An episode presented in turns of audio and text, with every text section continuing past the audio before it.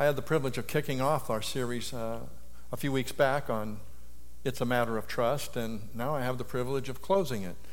And over the past several weeks, we've heard some wonderful truths about putting God first, about stewardship, about trusting God. Uh, we learned in Haggai chapter 1 that priorities will drive everything we do. And that when our priorities get misplaced and they're on us rather than God first, God has a loving way of giving us the message that we're off track. And He puts holes in our bag. And what we bring home suddenly goes and is blown away. And I have to share, as a person who preached that message, what happened that following week. Um, Tuesday, I'm sitting there, and my wife comes in and says, Hey, I just took the load out of the laundry, put it in the dryer, and hit go, and nothing happened. And I said, Oh, I'll, I'll fix that, no problem. And I went in, and lo and behold, the dryer was dead. It was not fixable. And I thought to myself, hmm, rather than what a coincidence, I said, Well, Lord, what, what are you telling me? But when I went to bed and thought about that as we strewed uh, laundry all over the house to air dry. During the night, I heard a crash, but it wasn't the Lord. Um, and I went out in the kitchen in the morning, and a fixture that has been up in our house for 20 years, part of it was on the floor, broken. So, in a matter of 12 hours, I saw two more holes. And I said, Lord, what are you telling me? I, I, mean, I thought I heard the message. I thought I followed the message, but it spurred a lot of conversation in the following weeks. I'm thankful to say those holes have shut off for now, but stuff happens. And instead of saying, stuff happens, what I do now is I say, Lord, what are you telling me? What are you telling me? Well, we also saw from 2 Corinthians chapter 8 the following week about the graciousness of our Lord who gave us Jesus Christ, the greatest gift. And when we stand at the foot of the cross, it's almost impossible to give stingily back to this great God. And we learn that you can actually give in a situation of extreme poverty and severe affliction. So that leaves none of us off the hook today, does it?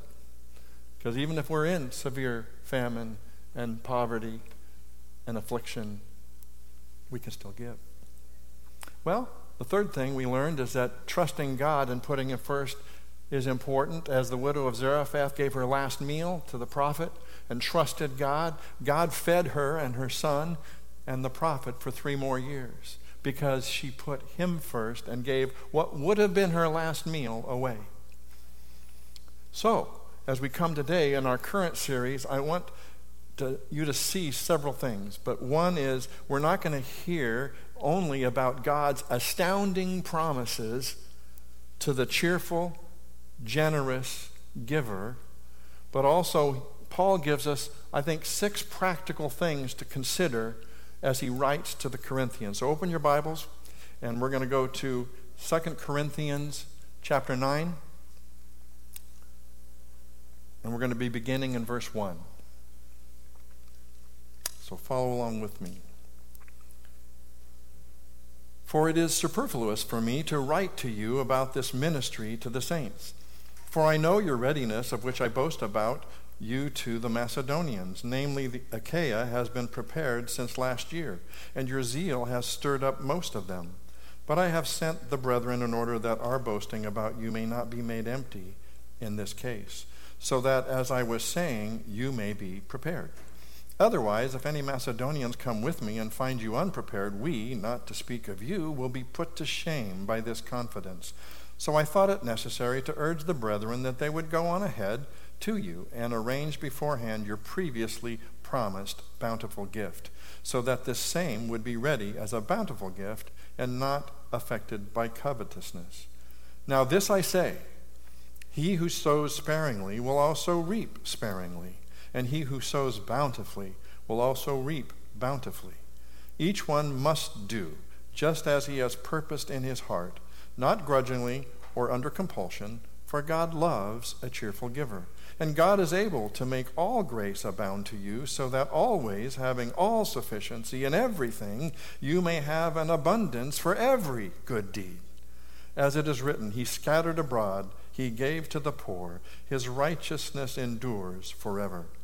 Now he who supplies seed to the sower and bread for food will supply and multiply your seed for sowing and increase the harvest of your righteousness. You will be enriched in everything for all liberality, which through us is producing thanksgiving to God. For the ministry of this service is not only fully supplying the needs of the saints, but is also overflowing through many thanksgivings to God. Because of the proof given by this ministry, they will glorify God for your obedience to your confession of the gospel of Christ and for the liberality of your contribution to them and to all while they also by prayer on your behalf yearn for you because of the surpassing grace of God in you. Thanks be to God for his indescribable gift. This is the word of the Lord.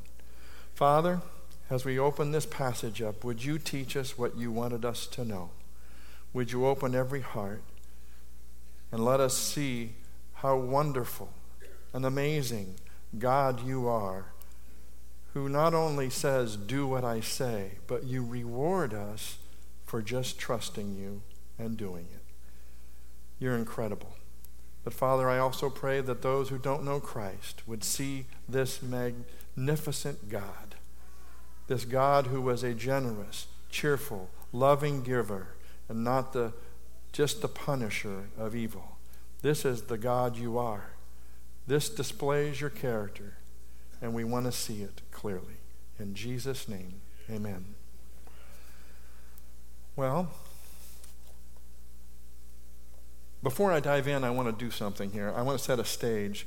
See, some of us who have put our faith in Christ as our Savior and Lord, Lord will already acknowledge that the Bible is very clear that it teaches us to give and to put God first. I don't think there's going to be a lot of argument.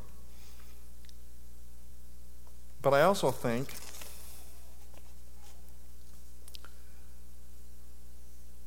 that there are those who uh,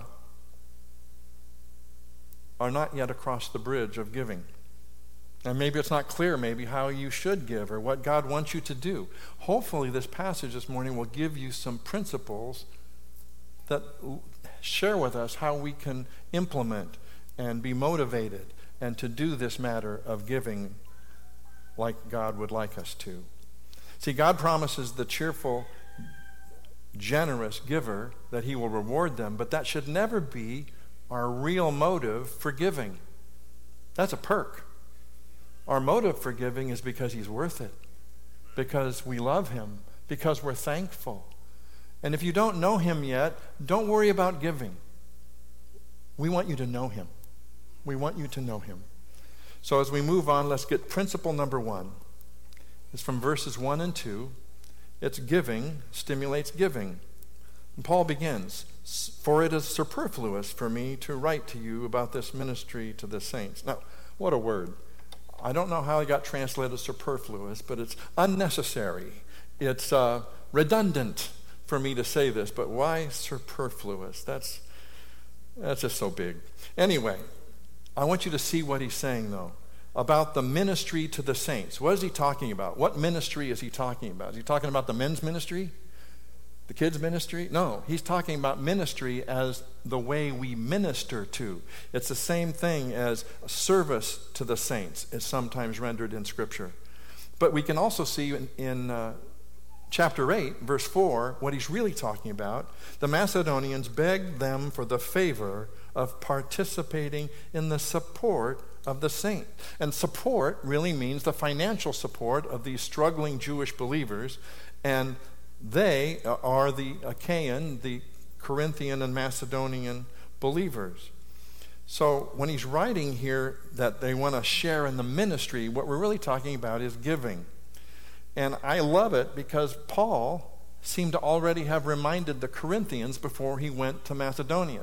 I don't know if you ever noticed that Paul was really bragging to the Macedonians about the, the uh, Corinthians before the Macedonians gave so generously, as we heard in chapter 8.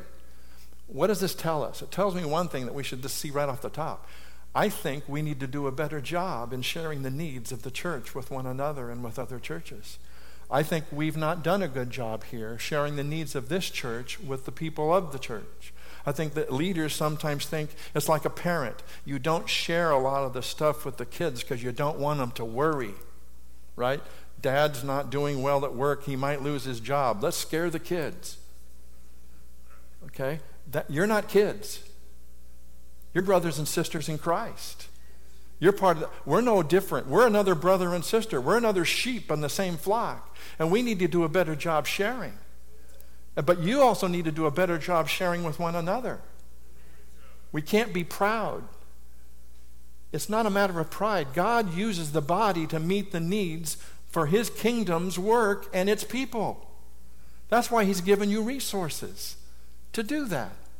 Well, in verse 2, it says this for I know your readiness, of which I boast to you about the Macedonians, name, to the Macedonians, namely that Achaia, and Achaia, don't get lost here, it's just the, the province around of which Corinth is the capital city, as it were. It's the central city that is responsible for that area and really has the leadership in that area.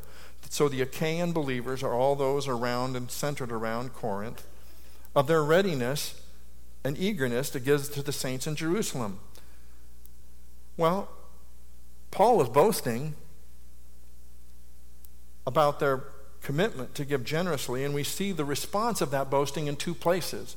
One, in verse 2, it says that, we'll read what it says, and your zeal has stirred up most of them. Well, I thought that was curious that even when the Apostle Paul makes the appeal, not everybody gives. This, this is something that there's going to be a group of people, even in this church, regardless if the Apostle Paul were up here making the appeal, we wouldn't get everybody. This is a matter between each believer and the Lord. This is not about it, we need a better person who can inspire giving. This is not about that. This is about your relationship with the Lord Jesus Christ and with God.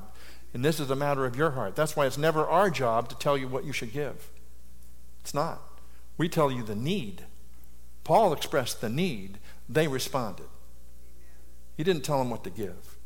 Well, there's also the second thing. Not only do we stir them up, but it says that they stirred them up so much that they gave a lot and overwhelmed them. It says they gave by their means and above their means. How could they do that? They're poor. But they were excited because they heard another team of believers were giving. So they wanted to do the same. It's almost like Paul was saying, Hey, did you hear what the Corinthians were doing? And the Macedonians goes, Yeah, but we can beat that. And then so then what does he do? He writes back to the Corinthians, Hey, I think they just beat you. what is he telling us?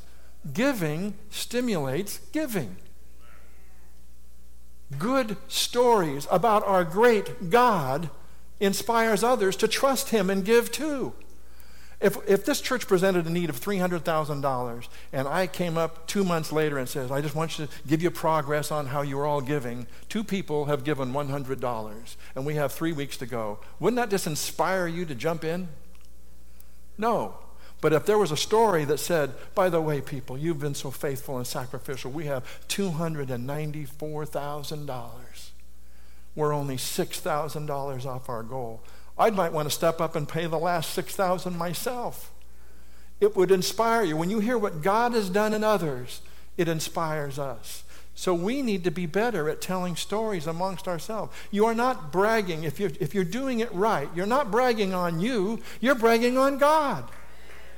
He is the faithful one. He is the provider, and He's the one that gives an apartment when you weren't looking for it, a house you weren't looking for it, or you sell a coin you think you need to, but He gives you a check for $6,000 because you didn't know you had it coming. He's the one. When you tell those stories, it inspires me, it inspires you, it says, I can trust God too. I'm going to do it. And I think we need to learn that principle. Principle number one giving inspires giving. In verses 3 to 5, Principle number two good intentions aren't enough. Paul was worried. He said these Corinthians made a promise to the Macedonians that they were going to give to Jerusalem. And he didn't want that promise to be hollow. And so that's what we're reading in this passage here that Paul sent a group of three men, I think it was Titus and two others, that went down to Corinth before Paul got there with the delegation that was coming from Macedonia. And he said, I think something like this Guys, you did really good to promise this gift, and your promised giving has inspired Macedonia. In fact, they might outdo you. But I'd want to make sure that it's not a hollow boast. I want to make sure you follow through.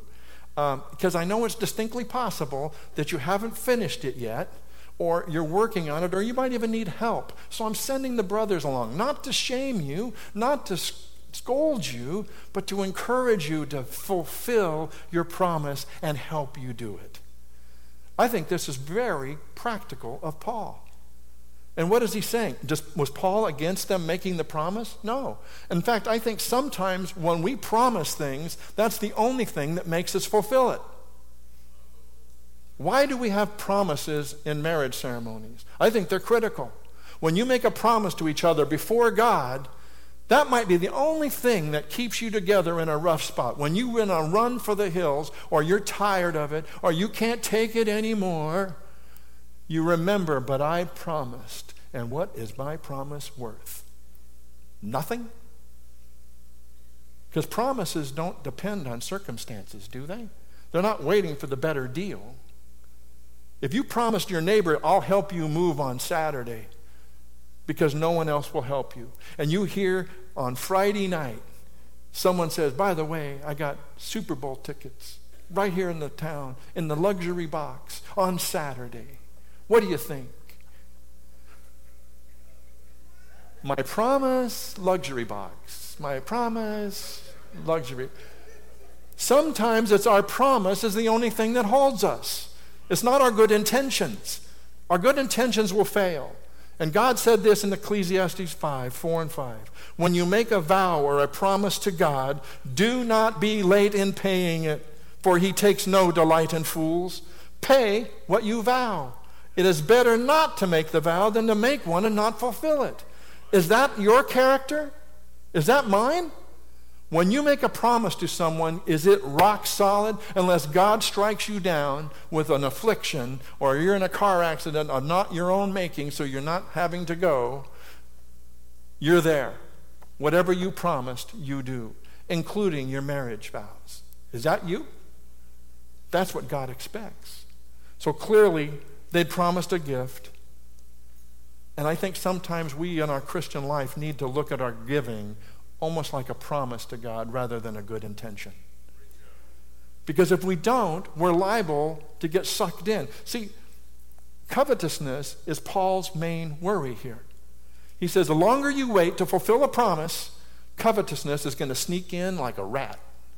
And it's going to make you reconsider what you promised right? And covetousness is not a, a, very pretty thing. It's in the list of things that God says the depraved mind would do in Romans 1 28 and 29.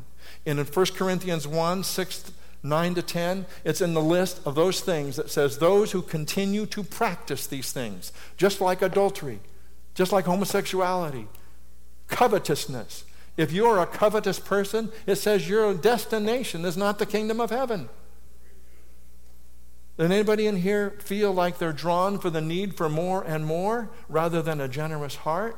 Check it. God says those who know Him have a generous heart, and they're not dominated by this covetousness. In fact, in 1 Corinthians 5:11, it strikes me. Believers are not even to associate with anyone who calls them a believer or a Christian if they're covetous. Read it. Do we do that here? Paul is saying covetous and fear are two of the greatest enemies of gracious giving. And he's letting them know do not delay in fulfilling your promise. The promise was good. We'll send help for you to get it done. But you need to pull it through because covetousness will sneak in at you and make you question and probably limit your generosity and your giving. Make a promise, and if you need to, Make one to God. You have no problem making financial promises. I bet everybody in here made a promise to the bank to pay back their loan for their house or car. But God? Oh no. It's, it's my heart. It's my good intentions. God doesn't need my commitment. What? Are you kidding? That might be the only thing that'll hold you when you want to run. Because some days you're going to be grateful and happy and cheerful and you're glad to do it. But there might be that day when it looks like it's running out and you want to be scared. What's going to hold you? Let's move on. Good intentions are not enough. We need to follow through. Principle three generous sowing is generous reaping, but stingy sowing is stingy reaping. Yeah, there's a story about an old king who was walking through his kingdom, greeting his citizens, and this beggar holds up a bowl for alms, really hoping that king would dump some really big money in there. The king instead didn't do that. He asked the man, I would love you to give something to me. The beggar was taken aback he scrounges around and puts three grains of rice in the king's hand. The king walked away. The beggar was sad. Legend has it the beggar, at the end of his day, pours out his bowl. And amongst all the things in there were these three grains, but they weren't rice, they were solid gold. And he now instantly regretted that he hadn't given the king everything. See, I think sometimes we don't understand the character of God and who we're giving to. See, God tells us look at the world's way or look at my way. The world will tell you I have to hold on to everything I get. I better grab it. I better save it. I better hoard it. I better invest it. I better do something with it. But give it away? Are you nuts? And God says, no, what you do to get ahead in my kingdom is give it away for my kingdom, for my people, for the needs of the people, and see what I'll do. You'll get ahead. Now we have to trust. Now, do you want God's way or the world's way? We have a decision. God's telling us what to do. Now, God's not opposed to you being prosperous. He's opposed to anyone being prosperous to build bigger barns who are not rich towards God. He doesn't mind giving you blessings as long as He knows what you're going to do with them.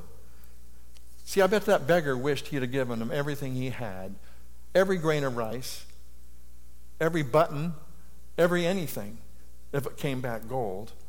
Our passage this morning describes that God rewards those, and I want us to get this God rewards those who give generously, cheerfully, and purposefully in their heart. Now, this is not some kind of guarantee to get rich quick.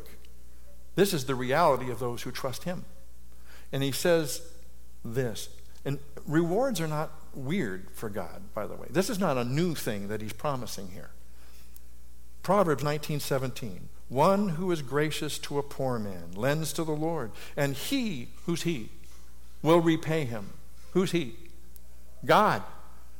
Not the poor man. When you give away, don't expect that person to ever give you a dime back. In fact, it says when you give to anyone or lend to anyone, don't expect it back. Well, that seems weird. I'm loaning you $1,000 to do this. I, I want that back. No, God says don't do that. If you're going to give somebody to meet their needs, let it go. If they never give it back, who cares? I will. I will. Well, Proverbs 11:24 One person gives freely yet gains even more. Another withholds unduly but comes to poverty. A generous person will prosper. What? Should be a generous person will become poor. Right? Because he gave it all away. No, he will prosper. And whoever refreshes others will be refreshed. Jesus said the same thing in, in uh, uh, Luke 6:38 where he says, "Give and it'll be given back to you overwhelmingly." Now, the question is do we trust God? Is God telling us the truth? See, generous hearts is not a matter of amount of money. I want you to hear this. Generosity is measured by how much was given out of how much you had. It's not the size of the gift. That's what he told the little woman that he watched give her two copper coins. God's looking to see what you're keeping for yourself more than how much you give. That's what he's looking at. Well, he gives us some uh, familiar agricultural imagery, and any farmer will tell you if you sow sparingly, you'll reap sparingly. If you sow bountifully, you'll reap bountifully. It, it does depend on how much sow, seed you sow. And if you're a stingy farmer who says, Well, I'm going to save a lot of my seeds so I can at least eat, and I'm only going to plant a few seeds, then only expect a few seeds. Is that surprising? So if you sow only a little bit, are you expecting big things? Don't. God says it won't happen. But Paul's not talking about grain. What he's talking about here, he says that when you sow, you're going to reap in the same kind of seed that you sow. Remember, I think it's Galatians 6 7 says, For whatever a man sows, so shall he also reap. Now, that was used in a, in a context that we know it applies to sin. If you sow sinful behavior, you're going to re- reap bad things. But he says here, if you sow a corn seed, don't expect an apricot. And if you sow money or treasure or your wealth for God and His purposes, don't expect Him to pay you back in apricots. He's going to give you money back. That's what He says. It's in keeping with what you sow. So, what is the hardest thing for an American to let go of? Their money. But God says, Trust me, giving it away is the way to get ahead. Do we believe Him? Once again, it all comes back do you trust Him? Do I trust Him? I don't think anybody in this room, I, I don't want to malign anybody, but I don't know if anybody is really stretched to the limit to see if they can outgive God. I haven't. I know I haven't. It's one of the series that's been convicting to me because every time I look at this, it's, it's tough. Well, we need to move on because we've got to be careful not to make this promise, even though it's been abused by a lot of men who say, Give and you'll be rich. God wants you to have a nice house and a nice car. Those are anathema. That God has never promised those things. Never. But He does say, and we can't throw the promise out because a few men have abused it. The promise stands. He says, if you give generously, you will receive generously. Do you believe it? I can tell you if you believe it or not because I, if I was going to look at your giving, it would tell me. When you look at your giving, you can tell me whether you trust God. Just look at your own. I'm not going to look at yours. You look at yours. And you say, Does this reflect that I trust God and I trust this promise? Because stingy reaping comes from stingy sowing, but generous sowing is generous reaping. Well, principle four giving is a matter of the heart, not of the calculator. I'm, this one is convicting to me because when I first started giving, I had to use a calculator to figure out how much I owed God.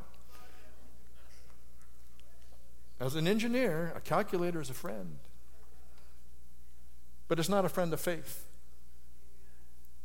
And I'm glad Jesus didn't use a calculator to figure out how much he was going to give of his riches to save me.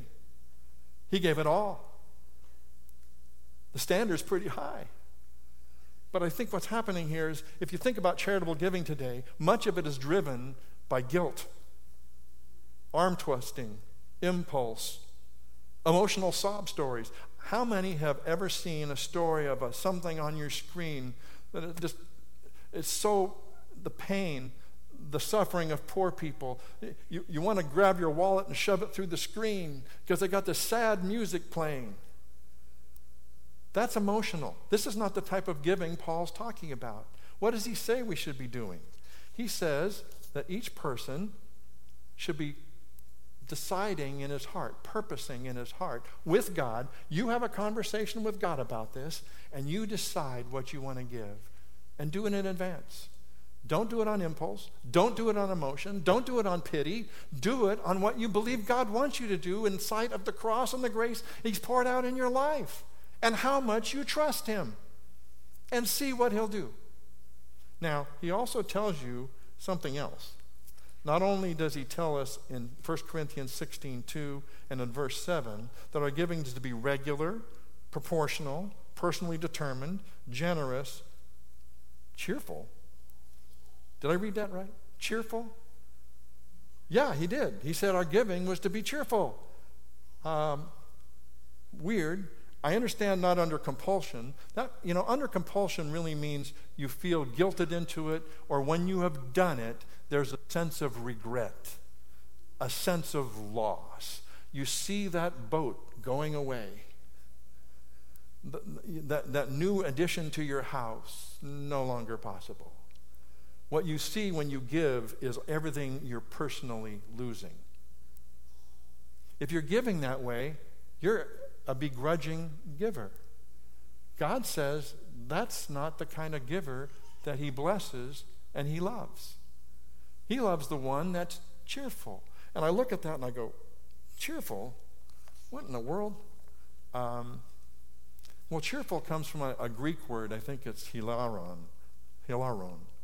And, and it really gives us our word hilarity. I don't see a lot of hilarious people when we have offering time, but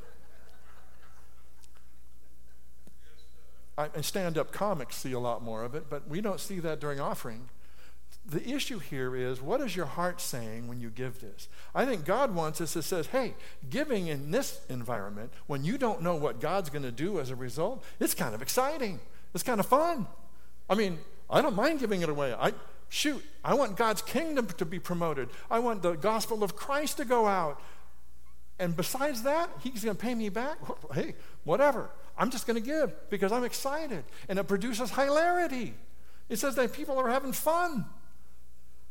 I mean, the Macedonians begged for the privilege. Hey, I want to have some fun. Let me give. Is that you? Is that me? I think we need to understand that that type of person God looks at differently. Did you know that we know that God loves the whole world, right? John 3:16. We know that God loves his children differently than he loves the whole world. But according to this, of as all of his children, he loves some of them even differently again. He loves those children of his that have learned to give like he does, that give cheerfully and not begrudgingly. Do you think when God the Father gave Jesus to rescue us, it was like, wish I didn't have to do that? Or do you think he was cheerful?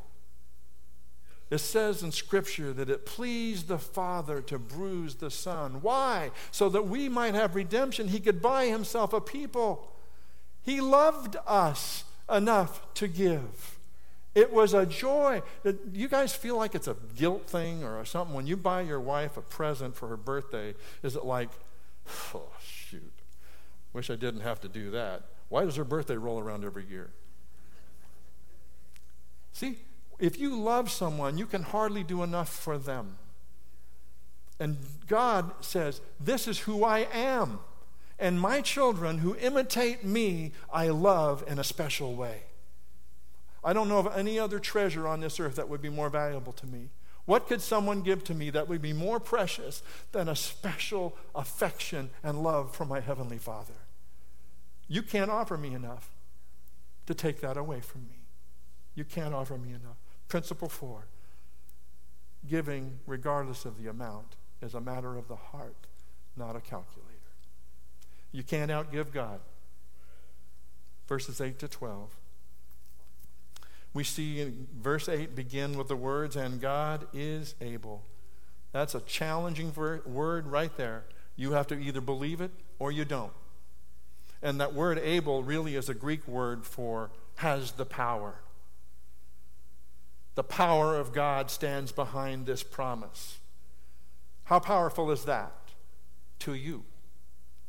And it says, at times to us, generous giving can feel risky, uh, foolhardy, if we don't understand the power of God that stands behind every generous, cheerful Christian. He's waiting for these principles to be put in place in your and my life when we are cheerfully, gratefully, generously trusting and giving. He says, Aha, there's someone like me I'm going to love in a special way, and I'm going to pour these rewards in their life because I found someone that will pour my blessings through them instead of dam up the river of blessing and make a recreational lake in their backyard. Is that you? Is that me? Are you building a dam so you can have a nice boating lake on your backyard? God's pouring blessings through you to get to others. That's why He even gave you a job, it says in Scripture. He gives you that you might help meet the needs of others. The question now is are we like God and do we trust His power? Because He says, if you do, here's some of the things I'll do for you. And these are the amazing things. And just listen to these things. Verse 8. We read that God is able, has the power to what? To make all grace abound to you. How much? A little bit of grace? Marginal grace? More than average grace? All. He's not withholding a thing in grace from you. And it says, what is it for? So that always, that most of the time, all times, having some sufficiency, all sufficiency in everything, which are all things, there's not a thing in your life that you will not be sufficient in if you apply this practice and trust God first and give generously and cheerfully. You will have all things in abundance and all you need, not some of what you need, all of what you need, for what purpose? It goes on for every or all good deeds. Aha. God gives for a purpose. And that's what he describes in verses 11 and 12.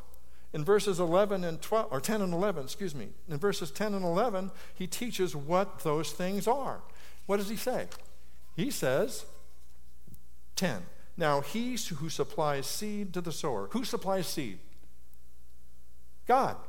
The first seed you sown was God giving it to you. He supplied it. But it says He multiplies your seed. Why? To increase your harvest of righteousness, not to make you rich. Once again, He gives for a purpose that His blessings will flow through you to others. And that your harvest of right, you'll have an impact for Jesus Christ and other people's life when you give. Well, it says in verse 11, you will be enriched, made rich for everything in all liberality. What? You're made rich for everything, for all liberality. So you can be extremely generous without worry. Would anybody like to be extremely generous without worry? I would. Sometimes I worry if I, gee, I'd like to give them that couple hundred bucks for their tires, but what am I going to do if my tires go out? Give it. See what God will do. This is, this is His playing field, this is His promise. Well, if you give generously without grudging, and you're not a lake builder, but a river passer, God will overflow you for all things and all times and all sufficiency for all you need that you can continue to pour His blessings out on His kingdom work and on His people. If that's who you want to be, you got to start. It starts small, but it grows. Get ready. He just doesn't want you to change once He gives you the big gift. It needs to go through too. Last principle, six. Verse 13 and 14 giving promotes the gospel of Christ. This is important. He says in verse 13, because of the proof given by this ministry, what ministry is he talking about? He's talking about the ministering of the saints in Jerusalem. He's not talking about the men's ministry, the women's ministry. He said, the proof of your ministry, the proof of your sacrificial giving to the Corinthians, uh, from the Corinthians and the Macedonians, they, the saints in Jerusalem, will glorify God for two things. One, what is it? The first one is your obedience to your confession of the gospel of Christ. And two, for your liberality, for your generous gift. The first thing they give God glory for is that you're acting like a Christian. Did you see that? Your obedience to the confession of the gospel of Christ. See, Paul's telling them when you give, you reflect the gospel of Jesus Christ to those who see it and receive it. You're acting like God. You're expressing your theology. I think John Stott said it this way. Uh, it's amazing he says, um, by giving, we give expression to our theology. For example, he says, when we contribute to evangelistic enterprises, we are expressing our confidence that the gospel is the power of God into salvation, and everybody needs to hear it. That's why you give. And so, for these people, let's think about the Jews. They went to the marketplace, they received the gift from the Macedonians and the Corinthians. They're now able to buy food, and they go to the marketplace, and their Jewish friends say, How is it that you have money to do this? And they said, Well, we have some people up in Achaia and uh, Macedonia. They sent money to the church and they distributed it to us. He goes, Aren't they Gentiles? What? Yes. Do they know you're Jews? Yes. Well, well, tell me how that works. What happened? Ah, they said, Because of Jesus. Because of Jesus. And they said, Look, Jesus is their Lord and He's our Lord. And He also says that in Christ there is neither Jew nor Greek, slave nor free male nor female. You are all one in Christ. We are all one body, and they saw the other part of the body was hurting, and so in obedience to our Lord and Savior Jesus Christ, they gave sacrificially and generously, and now we can eat. Do you think that has a testimony of what a Christian should be doing? I think it does. And I think it's true for our churches today. We need to give an expression of our theology who we believe, what we believe, I mean, why does Valley here need money uh, to promote the gospel of Christ? Should you ask? This is what we're about. When we give, we want to promote Christ to youth, to kids, to adults. Why do we give to the Agape Fund or to the Bay Area Rescue Mission as our missionary? Because we believe what God says that all men and women are created in the image of God and none need to be excluded from His care. We want to reach those that are hurting, impoverished, and the ones that we talked about, the vulnerable last week. That's why we give. And why do, I, why do we even give to the local church? To paint the walls? Who cares? The local church is God's expression of His work on earth, and all of the work that's going to be done on earth is going to be accomplished through the local church to reach this world for Jesus Christ. That's why we're here. That's why we're here. That's what you're giving to. Well, I just want to share some things. Uh, you might be convinced. Um, you say, I get it. Uh, but what's about Valley? What are we really doing? Well, I don't have time, really, to share everything we're doing.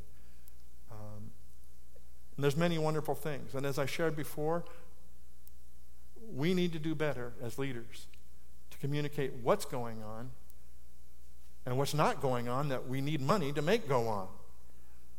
Because I don't think Many of you really know, and it's our fault, not yours. It's our fault. But let me, uh, please know, this is one of the reasons we give the church annual report. And I know many of you think that this is a dry, mechanical thing. It's not. We try to do our best to be transparent. It tells you where all the money goes, how much of it went to kids, how much of it went to youth, how much went to adults, how much went to what. We want to express that. We don't want to hide anything. You need to know. But I tell you what, know that you're giving right now. We are reaching kids and teens and youth and adults and seniors and the gospel every week with the gospel of Jesus Christ. Our children, our young children, can enjoy the loving care of a nursery and child care to allow some of you to even sit in here so that you can hear the teaching about Jesus. That's why we do it. We don't just put loving care for the kids so that you can go and shop and so you can come and hear the gospel of Jesus Christ. Well, through your giving, did you know we're broadcasting on the radio to the Bay Area and thousands and tens of thousands and hundreds of thousands of people can hear the gospel of Jesus Christ every week? Did you know that we're pr- providing pastors and leaders and teachers so that they can bring the life changing truths of the Bible to every age group in our church and through our community? Did you know where your giving is providing community based things because we believe the gospel is the power of God into salvation? That we have evangelistic things like summer night camp, Candy Kingdom, volleyball madness, bungee soccer, Christmas and Hercules, Bible conferences. Why do we have classes to mature people in Christ? This is what we're about. That's why we give. And you need to read about these things in our annual report. See, why do we even support our missionaries? Because the same drive is true worldwide. We need to give to missionaries who will actually reach people with the gospel of Jesus Christ, who will start and plant churches, who will train pastors, who will operate orphanages and schools because no one else will care for those kids. When you think about John Sarkar and what he's done as a single man through all these years, it's just mind boggling what God has done through that man and through his ministry. I'd love to support him more. I want us to do more. Did you know I want to do more? Time is short. We need more money. We'd love more staff. We'd love another pastor to help shepherd this flock. You guys need the care. We'd love to do it. We don't have the money to do it, but have we told you? No. If you knew that, it might make a difference. You might say, Help me meet that need. But we haven't done a good job. But we want to expand our reach, our touch, our effect, not only to our community, but to our world. Giving number six. You have to understand. Your giving is not just an obedience thing. It's not just it's not just a glorifying thing. It's just not a channel of blessing. It promotes the gospel of Jesus Christ to a dying world. And they need it. Well, as we finish, I hope you've understood how incredibly amazing God's promises are to you and to me. And that these principles are true. We need to do better at encouraging one another. We need better at expressing need. We need to do better at keeping our promises. We need to do better. We need to do better. I need to do better. This has been very convicting to me. It really has been. I've changed my giving. I'm not going to tell you how. And no, it didn't go down. But I wasn't content anymore. When I read these things, I realize I haven't tested God very hard. I haven't, when you give out of what you have and not out of what you might still need, it's different. You're giving out of an abundance. There's no sacrifice. You didn't even give up a, re- a burrito. Would anybody be willing to maybe give up a burrito a week at Chipotle for this? Do you know what that would cost? That's $500 for one burrito a week. Anybody want? Uh, there's more than 60% of our people who give $100 or less. They won't even give a burrito a week. I needed to do better. And if you've already been a giver that's understood this and, and found this to be true in your life, God bless you. We're thankful for you. And I pray, though, that you wouldn't stop where you're at, that you keep on stretching, you keep on growing, you keep on testing this amazing, faithful God. He will never be outgiven. You will find him to be a man of a God of his word. And if you've not been giving, please don't stay on the sidelines anymore. The work is too important to not give.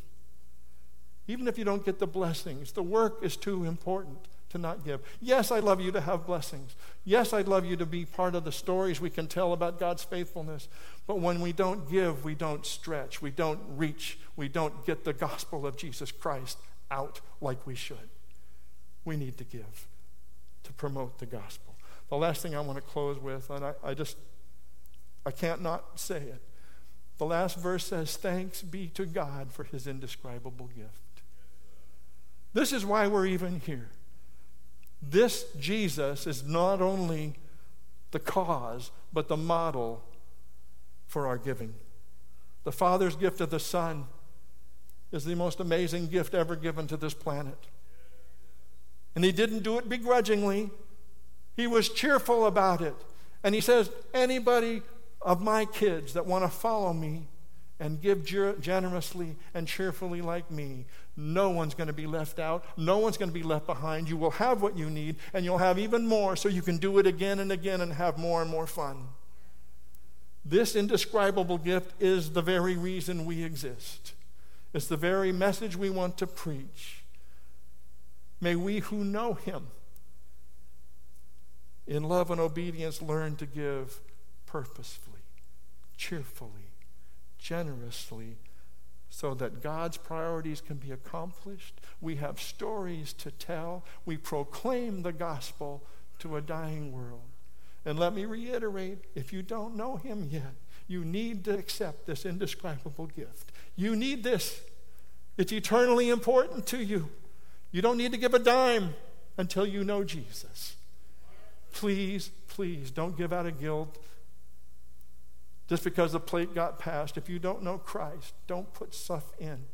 We want to give you Jesus because it will change you and make all the difference in the world. Not only will you be forgiven, but you'll have an eternal destiny in heaven with us. And we want you to join us. We want to take as many as we can with us. Remember, no one can outgive God. Father, I'm overwhelmed. Really overwhelmed by your gift of Jesus. And every time I give, if I ever compare it to your gift, it looks tiny. It looks selfish. I still save so much for me. I feel a little bit like the, the character in Schindler's List. What one more thing would have purchased? Let us not be sitting on that one more thing that you would gladly replace if we gave it away. So, Father, teach us to be like you, who are not only purposeful, but cheerful and generous. God, change us, convict us, and lead us to be people who will bless the world around us and through that proclaim your name. In Jesus' name, amen.